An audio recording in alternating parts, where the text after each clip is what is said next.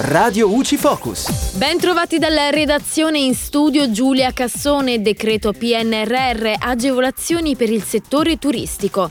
Il decreto legge numero 152 del 2021, pubblicato sulla Gazzetta Ufficiale sabato 6 novembre, dispone l'introduzione di un credito d'imposta dell'80% e di un contributo a fondo perduto che può arrivare fino a un massimo di 100.000 euro per le strutture ricettive e gli altri operatori del comparto turistico, ricreativo, fieristico e congressuale che effettuano determinati interventi.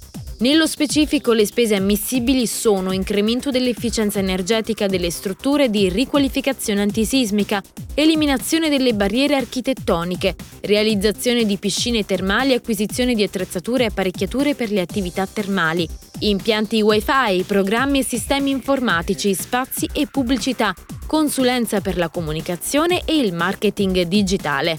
Tali disposizioni rientrano nel Piano Nazionale di Ripresa e Resilienza gli interventi devono essere effettuati tra il 7 novembre 2021 e il 31 dicembre 2024.